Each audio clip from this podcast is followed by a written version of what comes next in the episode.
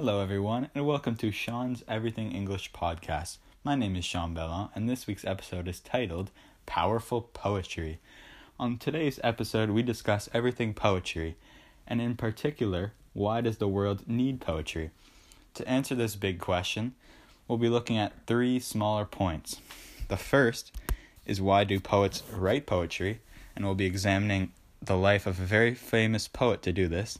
The second is what techniques poets use to write poetry, and the third is what kind of impacts does poetry have on readers. We'll have a very special guest on the show to answer that question. So let's go.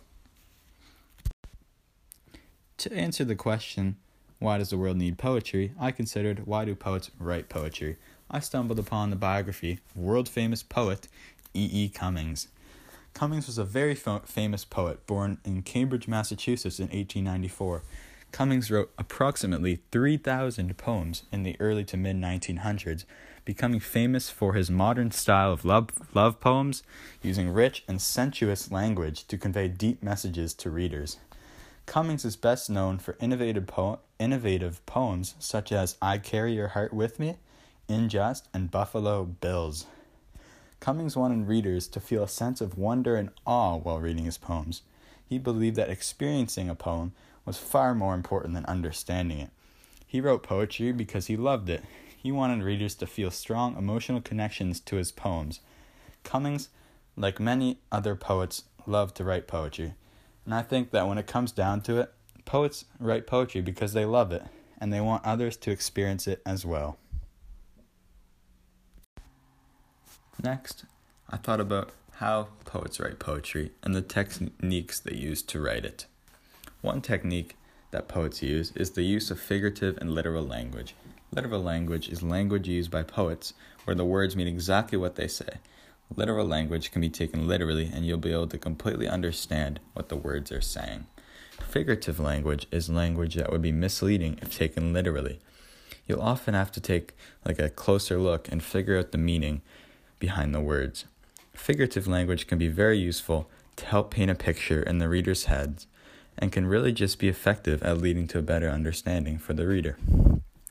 A, figure, a figurative technique very commonly used by poets is the use of literary, literary, literary devices. Wow, I can't say that word. Two of the most common literary devices are metaphors and similes. A metaphor is a direct comparison of two unlike things. A simile, like a metaphor, is a comparison of two unlike things, but the difference is that the comparison is made using the words like or as. Another literary device that I find quite interesting is personification.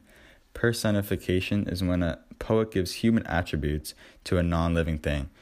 For example, a personification would be something like the wind, the wind, the wind was howling because obviously the wind can't actually howl, so that's a personification. The personifications are quite useful because they can really help give us a vivid and interesting description of something. Okay, I'm going to take a closer look into similes, and to do that, I have with me a poem called Harlem by Langston Hughes, and I'm going to read it now. So it's called Harlem.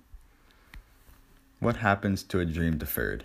Does it dry up like a raisin in the sun, or fester like a sore and then run? Does it stink like rotten meat, or crust and sugar over like a syrupy sweet? Maybe it just sags like a heavy load. Or does it explode? So yeah, obviously there's many similes used in that poem that really just help to create a deeper understanding for readers. I'm going to read the first line here, which is what happens to a dream deferred? Does it dry up like a raisin in the sun or fester like a sore and then run? So there are two similar similes used there. The first is does it dry up like a like a raisin in the sun? So obviously a dream deferred can't actually dry up like a raisin, but it just really helps to give a deeper understanding to readers. And also, I find like the fester like a sore simile very interesting because it really just helps to paint like this gross picture in um, the mind of readers because obviously festering like a sore is just a gross thing. So yeah, it's really effective that way.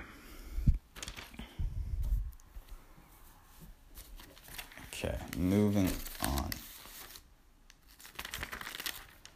There are many similes used in this poem, and they really help to get the point across. And I think it just takes this idea of a dream deferred and compares it to many unlike things. Similes in this poem are very effective at getting the point across.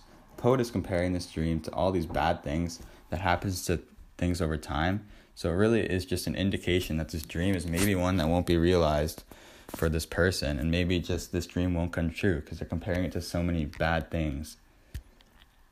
Those are just some of the many techniques poets use in their writing. The purpose of these techniques is to give readers more interesting and vivid language in poems and makes poems just overall easier to understand.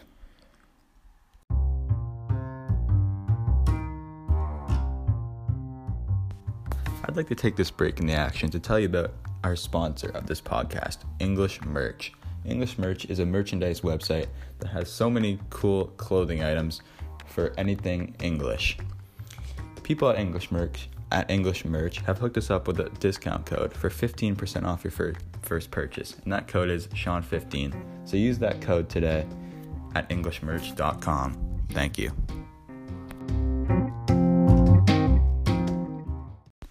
Finally, I decided to investigate perhaps the most important question of them all. What kind of impacts does poetry have on people?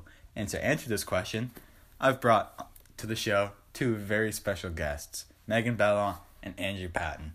Megan and Andrew, welcome to the show. Thank you, Sean. Thanks for having us on. You are so welcome, Megan. Thank you very much. Not a problem, Andrew.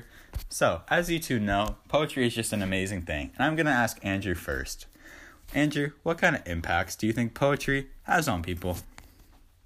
Uh, I think there are many positive impacts that poetry can have on uh, any individual.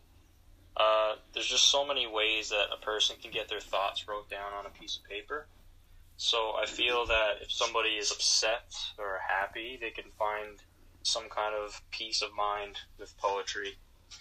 So that, I know that's how I feel about it. Really great points, Andrew. Really love those points. So, Megan, what what kind of impacts do you think poetry has on people?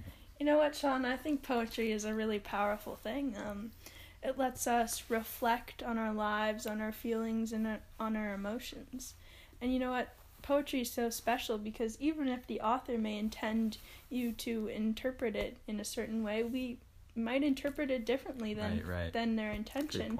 So you may interpret a poem differently than I might just because we have different life experiences and Right. different emotions and stuff. Mm-hmm. But you know what? Overall, I think poetry is a good way for people to reflect on their lives and to really be in touch and in tune with their emotions and feelings. Really great point, Megan. And I'd like to thank you and Andrew for joining the show today. Thanks for coming. Thank you, Sean. No problem. Really just a pleasure having you. Okay, now for my personal thoughts.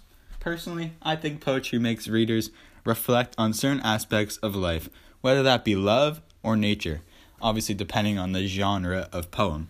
Poets often try to convey deep and important messages, and these can have a very strong effect on readers and can just really touch readers in different ways. So, why does this world need poetry? I believe the world needs poetry because poetry can really teach us a lot. It can really help us appreciate the world around us even more and can make us reflect on how we're living our lives. It's for these reasons that poetry is just so special, and especially during these times today in an age of technology, po- poetry, poetry really shouldn't be taken for granted. So, yeah, go read some poetry and you'd be surprised how it can make you feel. And also, in these times of quarantine, I think poetry can be a really good thing to turn to during these times. There's so many different genres, and I can guarantee you'll be able to find poetry that you like and you can reflect on and enjoy. Thank you for listening to another episode of Sean's Everything English podcast. My name is Sean Bellon, and make sure to tune in next week when we discuss everything happening in the world of literature. Goodbye, everybody.